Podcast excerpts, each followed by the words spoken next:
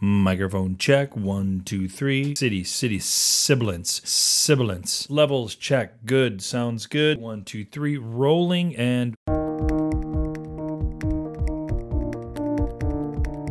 Good idea, they're all over the place. An idea is nothing unless you expand it to an audience that you've got control of. And if you bring that audience with you, that's what crowdfunding can do. It opens up that audience.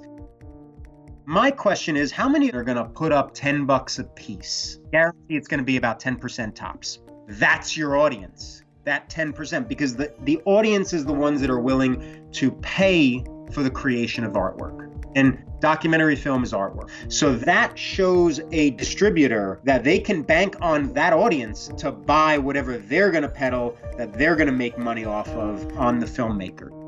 Hello and welcome to The Documentary Life, a show that sets out to inspire and inform you on how to best live and lead your own documentary life. I am your host, Chris G. Parkhurst, and this is episode 104, and it is brought to you by Barong Films, proud creators of documentary film, the Documentary Life podcast, and the Doc Lifer Elite Mastermind Group.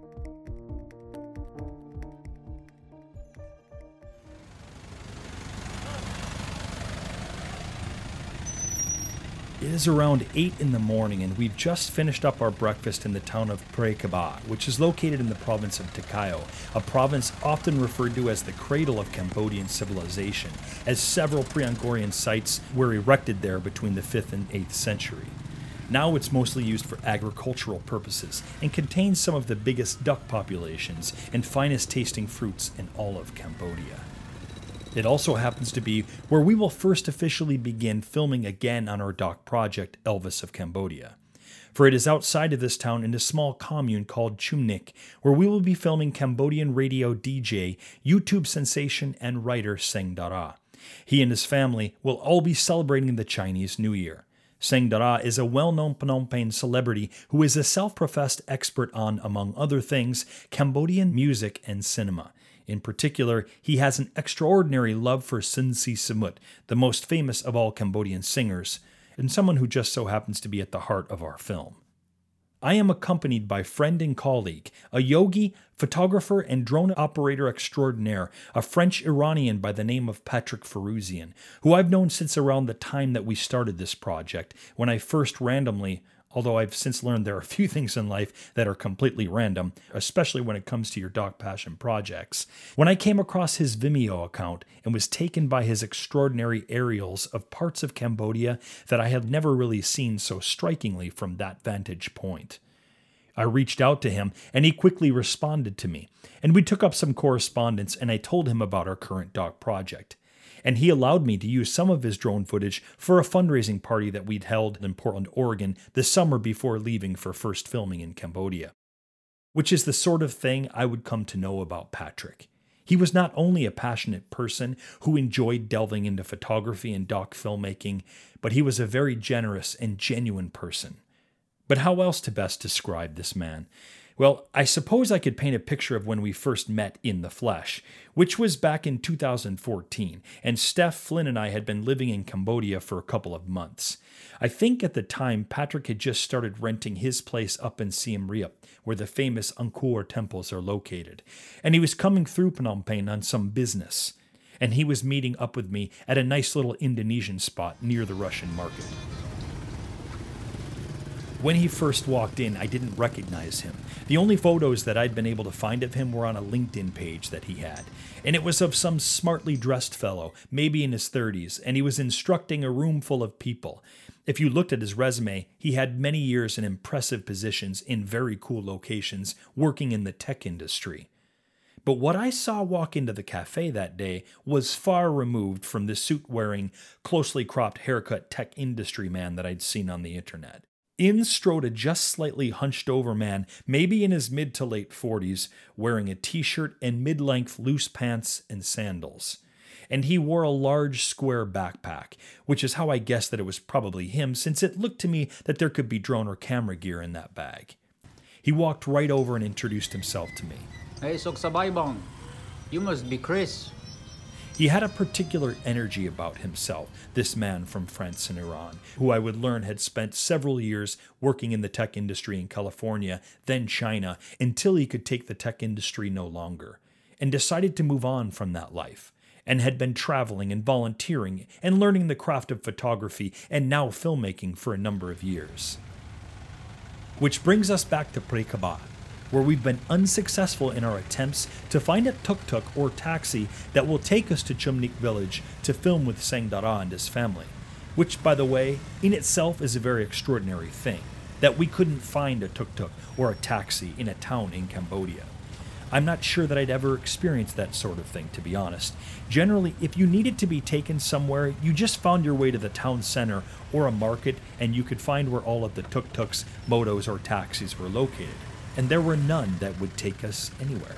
Apparently, there wasn't that much of a need for a taxi or tuk tuk service in town. Even the few that we actually saw driving through town couldn't be convinced to take us into Chumnik. After all, they were busy. It was Chinese New Year. And so this is how we ended up back at our guest house talking to the owner, a Chinese Cambodian in his late 30s who spoke a bit of English and between Patrick and I, we could fashion enough Khmer language to bridge any gap in his English. And we asked him about taxis and tuk tuks in town. He just shook his head, and he told us what we'd already discovered for ourselves. There was no such thing in the town. Which was about the time that we spotted his older white Toyota Camry under the makeshift garage and about the time that he told us that if he hadn't already had plans for the day, he could have taken us out to Chumnik himself which was when Patrick's eyes lit up and he looked over at me. I immediately knew what he was thinking, because I was thinking the same thing.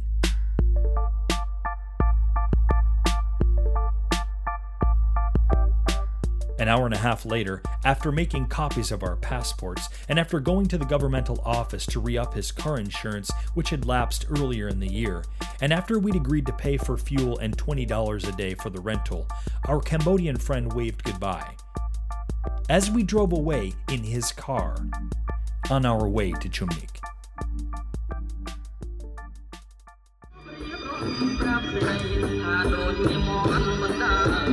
It is now just after an amazing lunch that the Sang family has put on for the new year.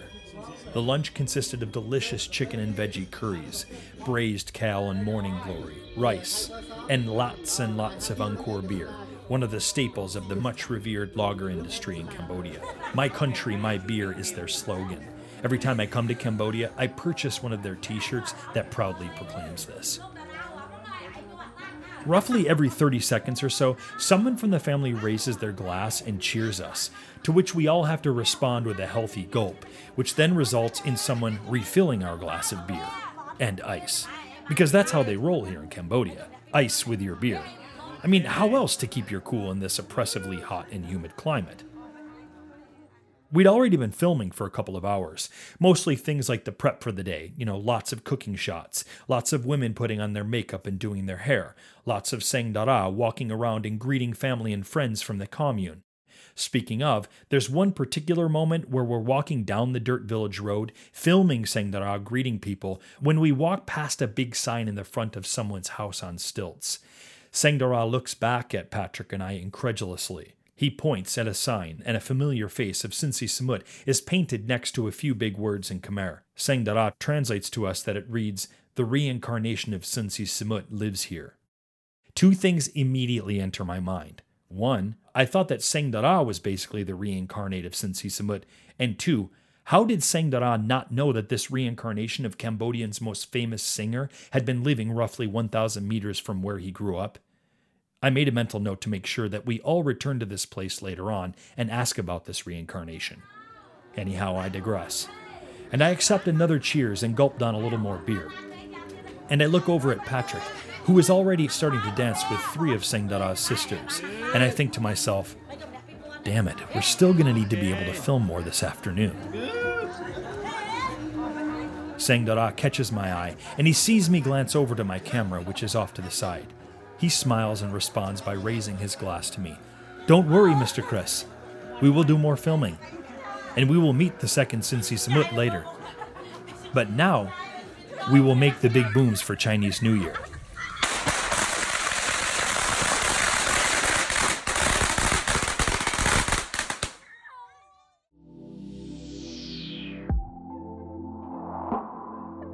It's just before 5 p.m., and we've packed the car with all of our gear, said our thank yous and goodbyes to Seng Dara and his family, and we're driving back through the countryside on our way back to the guest house. About halfway there, we are approaching a longish bridge that spans over a very wide section of the river.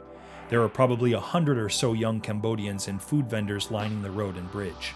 The little plastic tables and chairs are filled with people festively eating and drinking, oblivious to the thousands of mosquitoes descending upon them, and oblivious to the fact that they're basically in the middle of a road and bridge, hanging out and having a rocking good time. There was barely a lane to navigate the Camry through, and vehicles were seriously backed up at least a couple of hundred meters before the bridge. Which was when Patrick's eyes lit up, and he looked over at me. I immediately knew what he was thinking because I was thinking the same thing.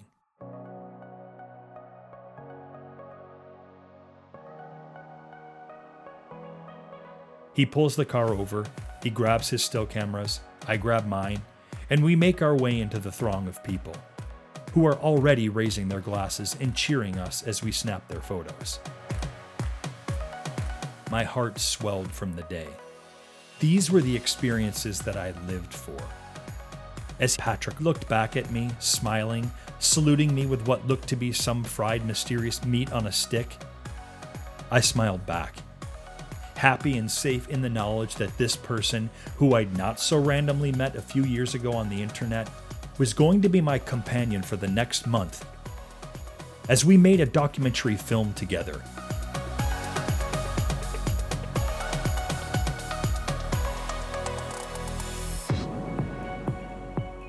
You have just listened to part 4 of our Chris in Cambodia series.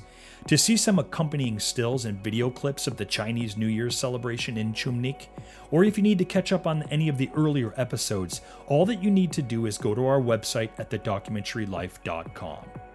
Next up on TDL, we'll hear from our latest Doc Lifer story, and then after that, our conversation with a special documentary industry guest.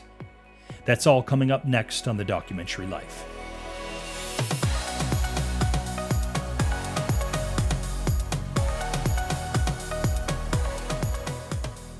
Something I wanted to mention before continuing on with today's show. You've probably noticed that we're playing around with some pretty cool fresh sounds on this season of TDL. And I'd like to thank Musicvine for supplying us with those cool fresh sounds.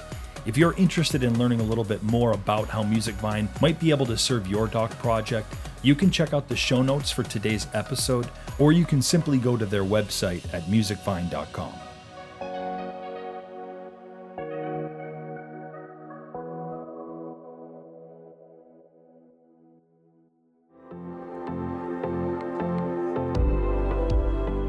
In the spirit of connectivity and togetherness of the documentary filmmaking world, which is the essence of why we started the TDL podcast, we are bringing you stories from doc lifers, doc filmmakers like you and I from around the world. If you're interested in contributing your story to Doc Lifer Stories, we'd love to hear from you. Simply write to us at chris at barongfilms.com. Your contribution will help to foster the TDL mission of building a supportive and networked community of doc filmmakers throughout the world. Julie McElmurray has been making films since 2015 when she came across a Facebook ad for a $1,000 grant for someone to tell stories that she'd already been telling with her trusty Canon Vixia camcorder for quite a while. She would end up getting the grant, and the rest is, as they say, doc life or history. Steph and I know Julie from hosting a workshop at Julie's school in Charlotte, the Charlotte Unconventional Film School. Of course, she has been a listener of the program since the early days of the show. She is also an inspiring and active member of one of our masterminds, the Doc Lifer Elite Mastermind Group. In her Doc Lifer story, Julie had some great advice for anyone starting their first documentary or were struggling to complete their project. And it happens to be a topic that we certainly champion here on the show. Julie spoke of community, and this is what she had to say. If you are struggling to complete your film, reach out. Find another doc lifer and tell them you need to talk about this. Have some written or spoken, if possible in person, exchange with them and ask them for some encouragement and support. Maybe they can help keep you accountable. Maybe they can help you realize that you simply are weary of certain aspects of the process and those can be outsourced. Maybe they can help you recognize that while you thought the film should be about A, it turns out you're more interested in B. Making a documentary is making art, so it is a struggle and can be very emotional at times. It can cause us to feel the nagging presence of the resistance, as Steven Pressfield refers to it, that feeling of insecurity that threatens to stop us from our work. Talking with someone who gets it always helps. Thanks for that, Julie. I think a lot of us can appreciate those words. To learn more about Julie's Doc Lifer story, you can read hers and many others simply by going to thedocumentarylife.com slash blog. And we'd love to hear about your own Doc Lifer story, so please visit our website to learn how you might share yours with us, or you can always email us at stephanie at barongfilms.com and she will help you submit your story.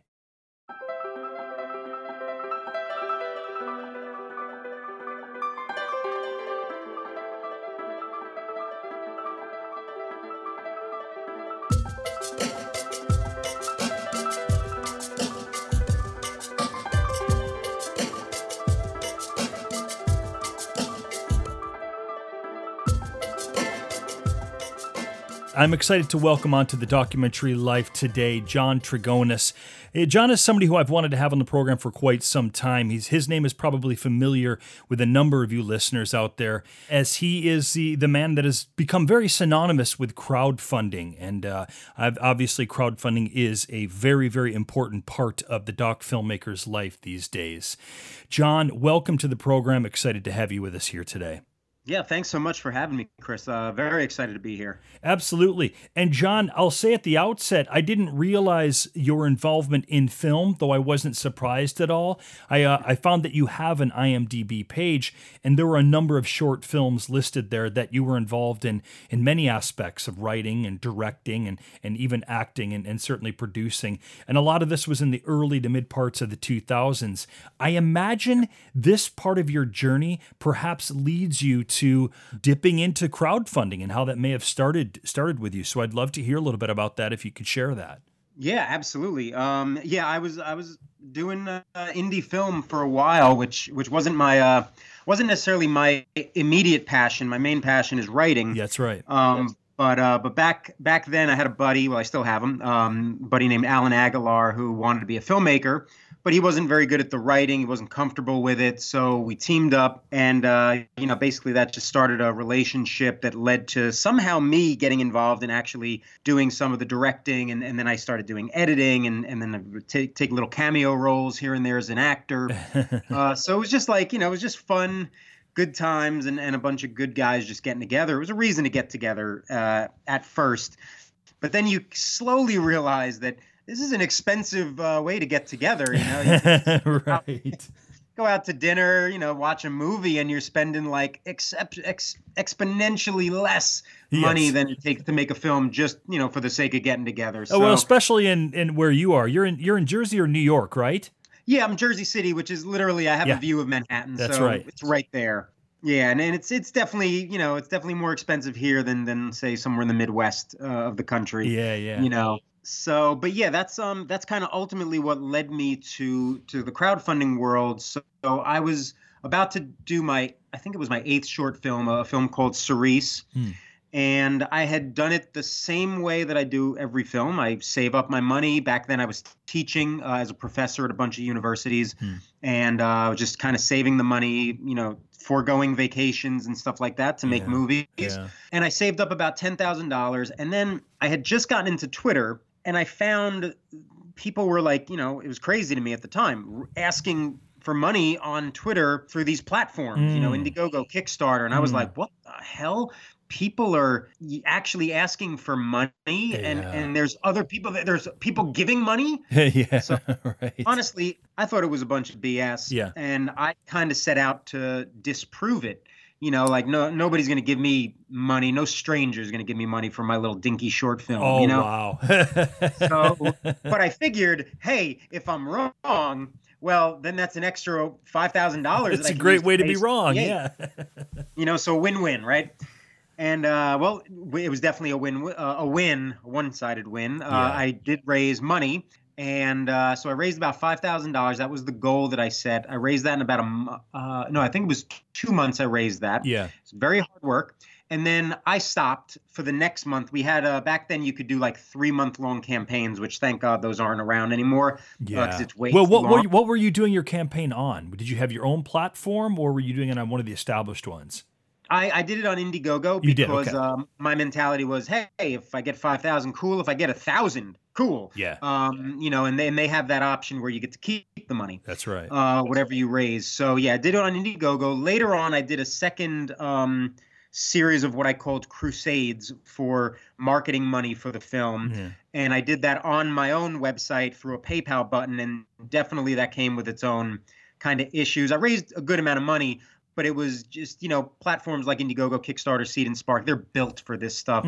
So Mm, also play to the psychology factor of backers yeah. where PayPal button on your website is just you know a passive donation, Mm, active contribution, and and call to action. mhm. So yeah, but I um but I I ended up raising the five thousand um and then I didn't promote it all for the next month, and I somehow raised an additional thirteen hundred dollars Wow. just by having the campaign up on Indiegogo, Ah. which again is a reason to use a platform. It's like they have access to a wider audience that we might not have access to. Right. And as long as you do your part, as you know, you raise your money from your friends and family first. Ultimately, you kind of earn the the merit you might get on an, in a newsletter, you might get on a homepage, and then that opens you up to a wider audience. And right. that's where crowdfunding really kind of works. Well, you know, long long story short, I I, I didn't disprove it. I, I raised some money and and it was you know it was a really humbling experience Mm. because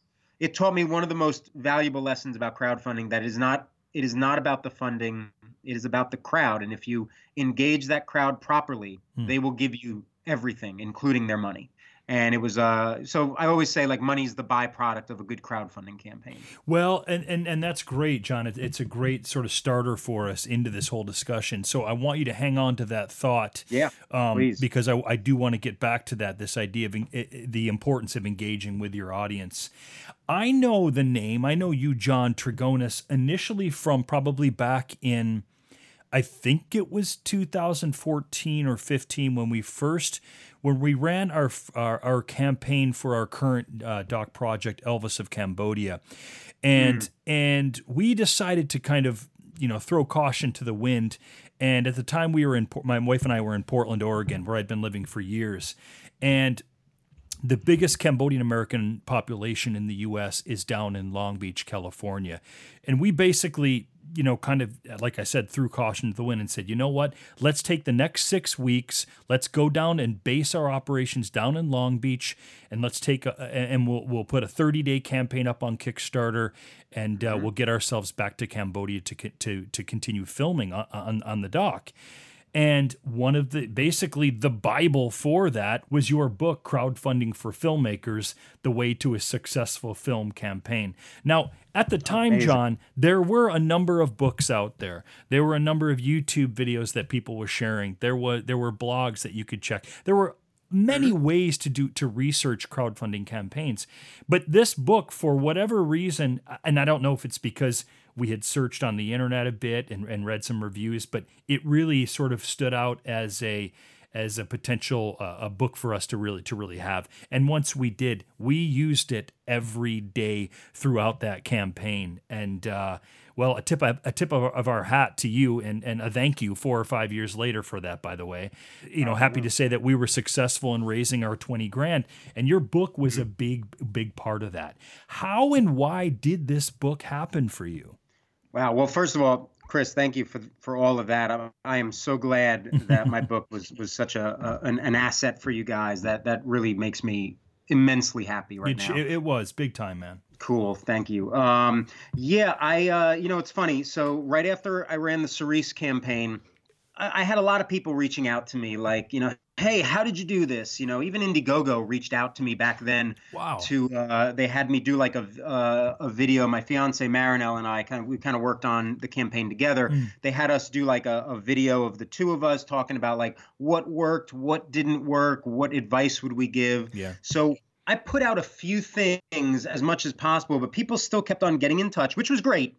But I'm at, at that point, you know, I was I was working as a professor and I was working on my writing at the same time. Yeah. So I didn't really feel the need to like, you know, say, hey, you know, I'm gonna do this as a business and charge people to to hear me talk. I was Mm. like, no, I'm gonna give advice because that's what you got to do. People Mm. are asking. Let me let me do what I can, um, because I didn't have to worry. You know, I was like, you know, I was surviving just fine. Yeah. And but uh, I didn't really notice it, but Marinelle noticed it that I was uh, spending more and more time talking to other people about their creative projects and their campaigns specifically. Yeah. That I wasn't working as much on my own. And then she joking, I, I jokingly said to her, "Well, what am I supposed to do, darling? Write a book about it?" and then she looked at me dead serious in the face and said, "Yeah, why not?" Yeah. Yeah. What, what are you So- waiting for? yeah, exactly. So I'm like, you know what? I never thought of it. So let me, and then I decided, let me, let me pitch the idea to, uh, on Twitter. There, there happened to be like an agent following me, um, who a good friend of mine, Tyler Weaver, uh, published with a, a company called um, Focal Press. Mm, of So I course. Reach out to this person, Yeah. and since she's following me, and see if they're interested in the idea of a book on crowdfunding for film specifically. Yeah. I reached out. They definitely were. She gave me through, and this is through Twitter, which is why I love Twitter so much, even now to a point. Yeah. um, back then it was different. Um, That's right. But she reached, she sent me like an email address, said, reach out to this. This is our editor in chief. You know, send him the proposal. So I wrote the proposal, sent it to him. And they got back to me kind of right away, but they said they want to do a little bit of research. Sure. And in my head, it was like, um, all we got to do is just go on any, just Google crowdfunding one time, and you'll see that this is going to be the big thing. yeah. Um, and this was 2011, so Okay, it was yeah. just hitting. So then I, I decided to go directly to their competition, Michael Wiese Productions. Of course. And They we've had Michael on the program. Oh yeah, they're oh god, those guys, they're they're all great. Ken and Michael, they're yeah. I mean, I, I constantly thank them for for giving me the chance to I'll bet. I'll do bet. this and believing in this book because literally like within a week I, I like within a day me and ken got on the phone and i basically didn't realize that i was pitching him the book on the phone i thought i was having a conversation Yeah. and then within the end of that week i had a signed contract Oh, you know and started writing it six months later the book was done and then i think it came out in i want to say june of 2013 i think it came out and then yeah it uh and then from there it just you know kind of kind of it helped me because it freed me up but i still had to like be the crowdfunding guy on twitter on facebook all over promoting the book yeah. um, and doing all that. But it was it was definitely a lot easier because now people had one volume, at least filmmakers, they had one volume where they could go. It was roughly inexpensive and, and they could learn everything they need to do. They don't have to spend a lot of time Googling. The only thing they'd have to Google is additional examples from the ones that I included in the book Right. Right. because you always want to Google more and more recent stuff. So if the book's two years old, it's still relevant. The advice, the advice is totally relevant. Oh yeah. But you want to look at the newer campaigns as well that a book just, you know, we can't do. Now that you say that, I think that that was the thing for us. You know, there were a number of books about crowdfunding, perhaps even at, at that time, mm-hmm. but this was clearly directly, you know, it was crowdfunding for filmmakers, and so that you know jumped off the page for us, obviously, and that's the beauty of it. It's all about, it's all for filmmakers. That being said. It's interesting, John. My sort of no empirical data behind me to support this feeling is that for whatever reason, doc films tend to be a little more successful in crowdfunding than perhaps feature narratives or shorts. And I don't know if this is true or not. This is just my gut feeling. Can you tell us a little bit about that? Is that true or not? Yeah, no, that's great. That's a great question, and I, and I think it is true. Um, just based on the current trends, like right now, whether whatever you're looking at, whether you're looking at even Netflix and Hulu and Amazon, or you're looking at indie stuff, people are making more documentaries because the general public are more interested in real people Yeah. than they are fictionalized versions of real people. Yeah. Yeah. So I think that's playing a huge role in how successful they are. I just I went through my um you know some of like my my campaigns that I worked on in the past from like Life Itself to uh, the the Deep Space Nine documentary, the couple couple of my favorite documentary Totally. ones. And and even without like going through each one, it was kind of like I'm looking at how many there are as opposed to how many hundred thousand, let's say, you know, just looking on the high end of numbers, campaigns that have raised in the hundreds of thousands. Yeah. There's definitely a lot more documentaries that have raised that kind of money than there are in narrative films Yeah. Yeah. uh, granted narrative films they'll you know they'll get into the millions but they're few and far between I when see. they do. You Yeah. know, there's a handful of them still, maybe two handfuls. Whereas I can at least count 15 to 25 documentaries Yeah. that have raised 100,000 or more. And yes, it's just people want those real stories. And I think knowing for backers especially knowing that it's a real story, I think there's real people behind the making of this real story. Mm, There's there's this idea that you're going to learn something yeah. that you can take with you. Yes, we learned something from watching, you know, The Shape of Water and and and, on all these great narrative films that have that have done really well. Yeah. You know, whether they're Hollywood or indie, it doesn't matter. We learned something, but you know, we're, we're not going to take it with us. We're going to take it to the dinner table. We're going to have a little quick discussion about the Avengers, and then we're going to move on with our day. Yeah, right, you know, right. has that power to last and teach you something about being a human being. Yeah, spot on. We're talking about crowdfunding platforms here, and we had Emily Best of Seed and Spark on the program Nice. uh, last year, and we've also done some. I've done some segments on Kickstarter uh, since that's been my big experience in crowdfunding. Is is a few. Uh, uh, a few runs on on Kickstarter. Are, are Indiegogo, Kickstarter, and Seed and Spark are those the big three crowdfunding platforms for filmmakers, or am I missing any that that maybe we should know about? No, that's the uh, those are still the big three. Yeah. Um, and and again, I, I would say yeah, like you're you're kind of not going to go wrong with with either with any of them. Um, it's just it comes down to like what they offer Yeah. that you can make use of and I'm, I'm really talking about the tools that they offer Mm-hmm. so you know you had emily on i mean she's she's great i've done a number of panels with her and she's like one of my favorite people in the crowdfunding world Mm. and and you know between us i don't have that many favorite people in the crowdfunding world Yeah. because it's oversaturated and and there's a lot of like you know experts and you know even platforms um, but she's one of the one of the few that truly knows and and believes in, in the power of indie film Mm. and indie funding Mm-mm-mm. um, so yeah, always have great things to say about her. And she, her platform, uh, Seed and Spark, definitely has that nice tool where you can have, uh, you know, you have the 80% green light, which is great. You don't have to hit 100%. But if you only get 20%, you, and you, you're, you know, if you're on Indiegogo, say, then you walk away with 20%, but you might not be able to make the film now. and You've got to find the rest of that money. So now you're in a whole puddle of mud just to like figure out the next step. Whereas at least, you know, Seed and Spark has understood, hey, if you get 80%, that's that's as good as 100. Yeah. And you're probably going to hit that 100. But they also have the great tool of the um I don't know if they still call it the wedding registry, but like where you know you can put like, hey, I need a red camera, and somebody can actually say, Yeah. I'll donate my red camera to you, and it adds into the amount raised which is great. you know yeah, but yeah, it's like really great tools that that that seed and spark has kickstarter has a few decent tools as well but again i always tell people look if you got to do if you can't work with $10 less than your goal yeah, then you got to go kickstarter because then you got no there's no risks you know there's very very little risk and if you're like me a filmmaker who i can make a, mil- a movie for 25000 but i can make the same movie yeah, for 15,000, Yeah. I just got to borrow, steal a bit more. Then Indiegogo is your platform. yeah. you know, yeah. you're going to keep whatever you raise. And and again, you don't get penalized for sometimes setting too high a goal because you misjudged things, your own network, That's and right. you know, stuff like that. I mean, you shouldn't be penalized for it necessarily. You know, yeah, let's talk a little bit about misjudging things. Hmm. I'd love to hear, you know, can you give us a two maybe two or three common mistakes that maybe a doc filmmaker, maybe doc filmmakers who this is their first time they run a campaign, maybe what are two or three mistakes that that that you see come across that are common that that don't have to that don't have to happen. totally. Um, my one of my favorite topics to talk about, honestly. Um, because they because they're still getting made. Um, right. you know?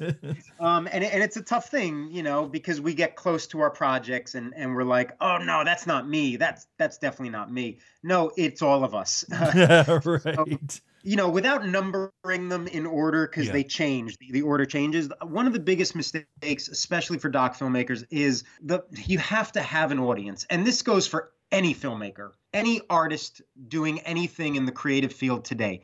You are responsible now for building your own audience.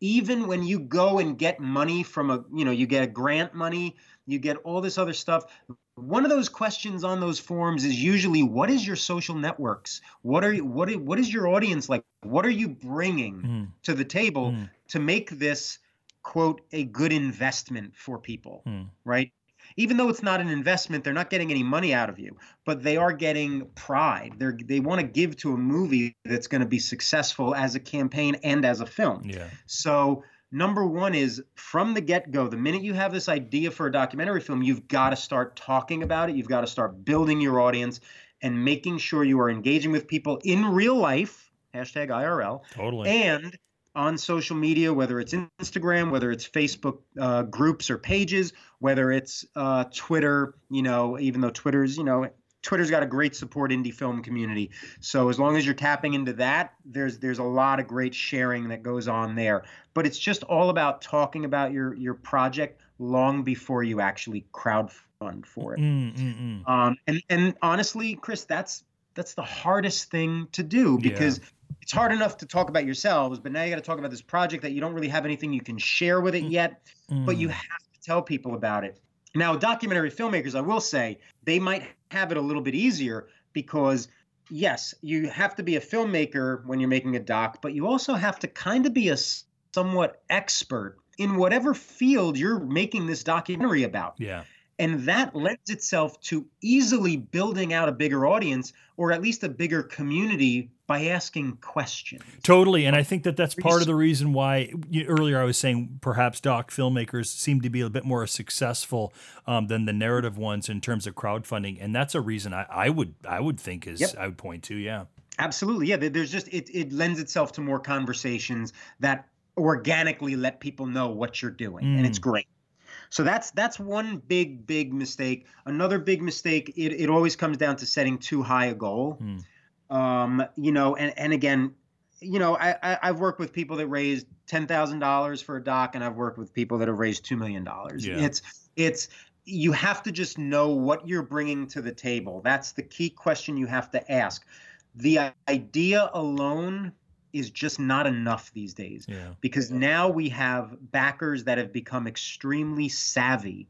They have money, they're willing to spend that money, but they get hit up all the time. Mm. So we now have to prove to them, we have to show to them that our film is not just objectively be- or subjectively better, but it's going to make a change. It's going to impact a, a movement. It's going to do something grander Mm. so that they can say, I was a part of this movement, not just this documentary, Yeah. but this movement.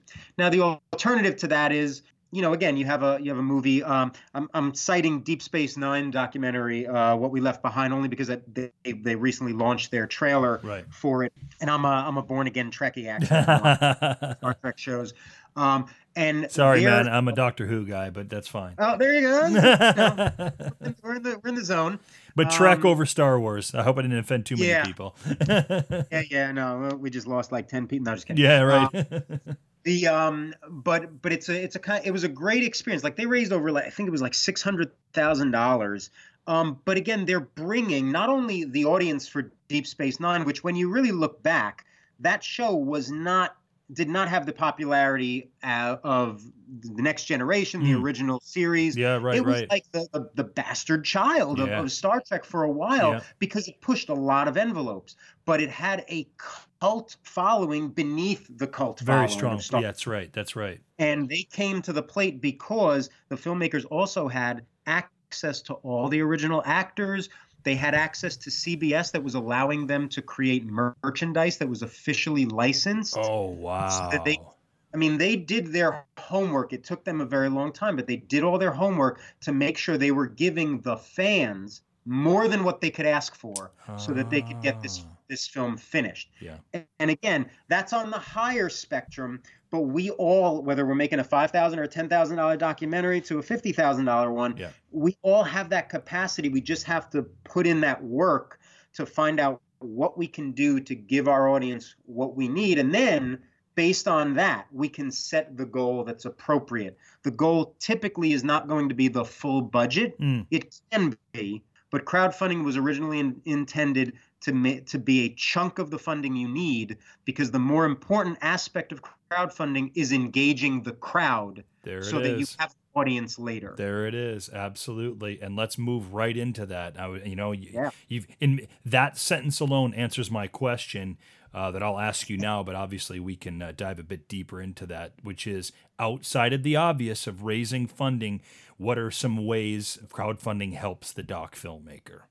Yeah. Yep. Uh, yep. Like I said, funding is that byproduct. You know, it, it's it's all about the audience today, and it, and it's all even if even when you look at what's getting distribution and, and things like that and it, say you want distribution it's a lot easier to to be like those old you know verizon commercials right even though the guy went to you know whatever whatever he jumped over yeah yeah uh, with the robots but um i watch way too much tv i think um to know all these commercials. But the um you know the old verizon commercial where you're bringing the network with you yeah. you know like that's what distributors are looking for. That's what people want. They want the good idea yeah. but a good idea they're all over the place. An idea is nothing unless you expand it mm. to an audience that you've got control of.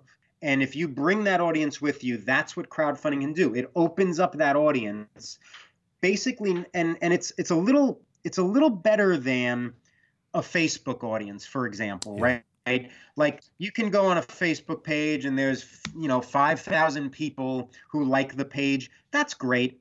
My question is how many of those 5,000 are going to put up 10 bucks a piece? Yes, yes. Guarantee it's going to be about 10% tops. Right, right. That's your audience. That 10% because the the audience is the ones that are willing to pay for the creation of artwork. Yeah. Yeah. And documentary film is artwork. Film is artwork in general. So that's that shows a, distri- a distributor that they can bank on though that audience to buy whatever they're going to peddle that they're going to make money off of uh, on on the filmmaker. You know what I mean? Bingo. Absolutely. So I think, absolutely. And it, and again, distribution is still that that big, you know, un, undiscovered country, you know, of how we crack it because yes, it it does open us up to a much wider audience, but we now have to kind of bring some of it to show that hey we're popular you know we're the popular kids.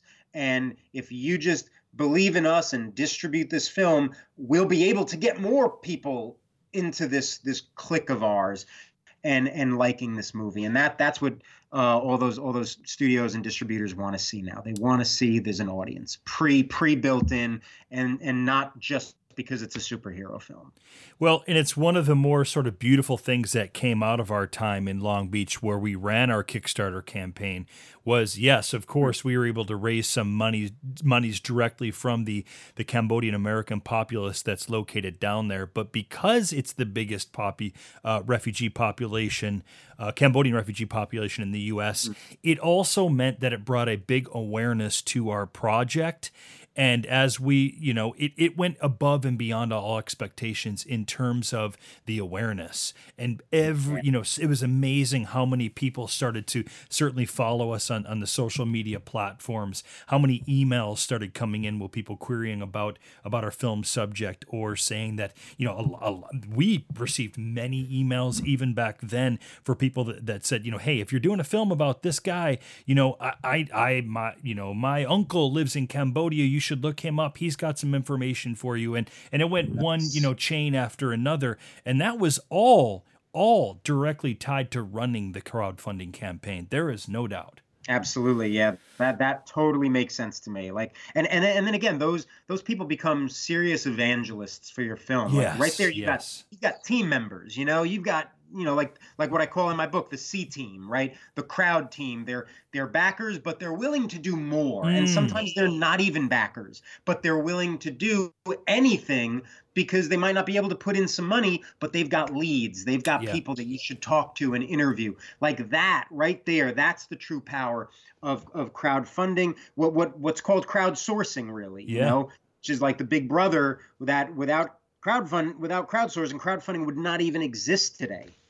Well, and again, this is this is all a part of engagement, right? And and yep. and maybe you can share a couple of tips with us, John, as as we you know get towards the latter part of this program. If you have a couple of tips in terms of maybe engage audience engagement or crowdsourcing, I'd love to hear it. Totally. First tip: comment on your social media posts. Mm whether it's on Twitter, whether it's on Instagram, if somebody is taking the time to write a not one of those generic ones that you obviously know it's a bot, you know, it says awesome heart heart heart 15 you know little thing. Yeah. you can tell that somebody you know who, who just got paid to, to, to click that. Um, but or, or it's one of those communities. But i'm talking real people that they're they're taking the time to say like hey i really appreciated this. Comment back say thank you. We really appreciate your time. Let them know that you appreciate them. Because yes if if you don't do that then you're just promoting. You're just sharing. And that's fine. That's step 1 but step 2 mm. to really get deep into it is to to create the conversations that people want to have yeah. and be a part of those conversations even if you don't create them be a part of those conversations. Mm. So again, you're doing a documentary on mental health and you're in all these Facebook groups. The one thing you need to be doing as the film is putting your opinions and your ideas and good articles into all of those conversations that are happening so that these people see you and say, "Wow, this person really knows their stuff."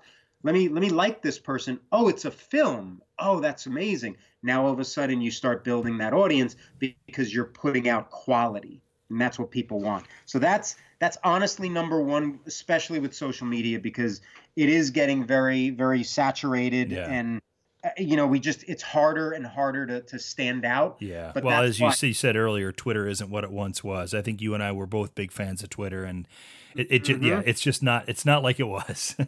Yep. But it does leave room to go beneath the surface now it does know? like all all that surface is you know the the quick quick comments and this and that, but there are deep discussions. It's just finding them, engaging in them, and creating them. And that's the engagement level. I never care if somebody has 5 million followers. Um, it's like, well, how many do you actually talk to? Because uh, those are the ones you could probably bank on. Yeah. Um, so that's that's the number one uh, tip, and and the only uh, you know, I mean, in terms of this isn't a social media tip, mm. um, as much as it's just like a, a general tip about just being a human being is go get out go go to events yeah. meet people in real life that this is something that's that we kind of sometimes forget about. Yeah don't go with a card that has your crowdfunding campaign information. Don't don't give a person your card the minute you you meet them. You know because then it's like all right you're not in this for the right reason. Yeah, go home yeah. you know? You got to go for the sake of being around other creatives maybe possibly helping some other people down the line because you never know who's going to want to help you down the line on your project. It's back and forth, but it's a more altruistic back and forth than than exists say in Hollywood, right? Where it's like, yeah, it's a back and forth as long as you're providing monetary value to me at some point. This is something different. It's something uh, very special to the indie film community, and and especially in the doc community. I've been to a few uh, documentary film fests. One of my favorites is Sheffield Doc Fest. Oh yeah, I love Sheffield. I mean, they're just that that community in particular. This community is is something extra special. Like I never saw that kind of support. Like I would see the same faces at other people's screenings every screening I would go. Mm. And they hmm. have a film playing, but they they're going to this person's this person and they're not expecting other people to constantly go to theirs when they have it, but they're just they they, they want to be a part of the the the, the group, yeah, the, the conversation crowd, and the community, yeah, exactly. And I don't see that in narrative film as much as as as in documentary film. It's a beautiful thing. We have to nurture it. So those are two two quick tips I would say. One for social, one for off social. Beautiful, beautiful. John, you worked for for years for Indiegogo. You've run some of yep. the. You've been behind some of the more major uh, filmmaking crowdfunding campaigns that have been out there. Of course, your book, Crowdfunding for Filmmakers The Way to a Successful Film Campaign. John, as we wrap up this conversation, what, if anything, is one thing that, uh, that perhaps I've left out of this conversation that you feel like, you know what, Chris, your doc filmmakers need to know this? What, if anything, would that be? you know it's it's it's a phrase that i you know you probably rem- might remember it from my book hmm. um, it's a phrase that i i kind of go back to a lot um, don't solicit elicit. Oh yeah. Um, and it's kind of been it's been hitting me recently now um, because there is a lot of asking for uh, money, and as you as you know, I'm I'm not into the idea of asking for money. Mm. uh, because that's not that that automatically tells me that you're not doing the crowdfunding campaign for the proper reason. Right. You're right. doing it for money, and honestly, if you're doing it for the money, take the time, write the grant proposals, Totally. go after real investors because it's going to be so much easier. yeah, it Then is. crowdfunding. Crowdfunding is a nine to five job, people. it is nine to five on top of the nine to five on Yeah. top of the side hustle. It is. like you you just you know if you want money go and find it somewhere else if you want that audience and i promise you you will need that audience then crowdfunding is the right direction to go in. Pick a platform properly set up your campaign to make it engaging and make sure that you are not asking somebody for money but you are inviting them to be a part of this film and this process. That's what backers truly want. We've been speaking with John Trigonis, the veritable guru of crowdfunding, certainly for filmmakers, and in our case, doc filmmakers. His book, uh, and I'll say I'll use the word veritable Bible as well. His book is Crowdfunding for Filmmakers The Way to a Successful Film Campaign. And I'm going to put links, obviously, up to the book, but I'll put links up to some of the um, some of the crowdfunding campaign examples that he has run, as well as some of the uh, crowdfunding platforms we've talked about. And John, you do some consulting as well now, don't you? Yep, absolutely. I'm uh, yeah, I'm no longer with Indiegogo, so I uh, I'm doing everything kind of freelance. Promote my book on the side. So yeah, um, and I have a website uh, that's I'm, I'm I'm tweaking right now, but it's thejohntrigonis.com. Uh, and that has like you know any my consulting rates. It also has my films and uh, you know campaigns that I've worked on and stuff like that. So it's basically everything you need to know about me is on that site. John, thank you so much for coming onto the program. Been wanting to have this conversation for a while, and uh, it's been a delight. So thank you for coming onto the documentary life, man. Yeah, this was a pleasure. Thank you so much for having me. I appreciate it, and uh, hopefully everybody takes some good stuff out of this. Absolutely. Thanks, man.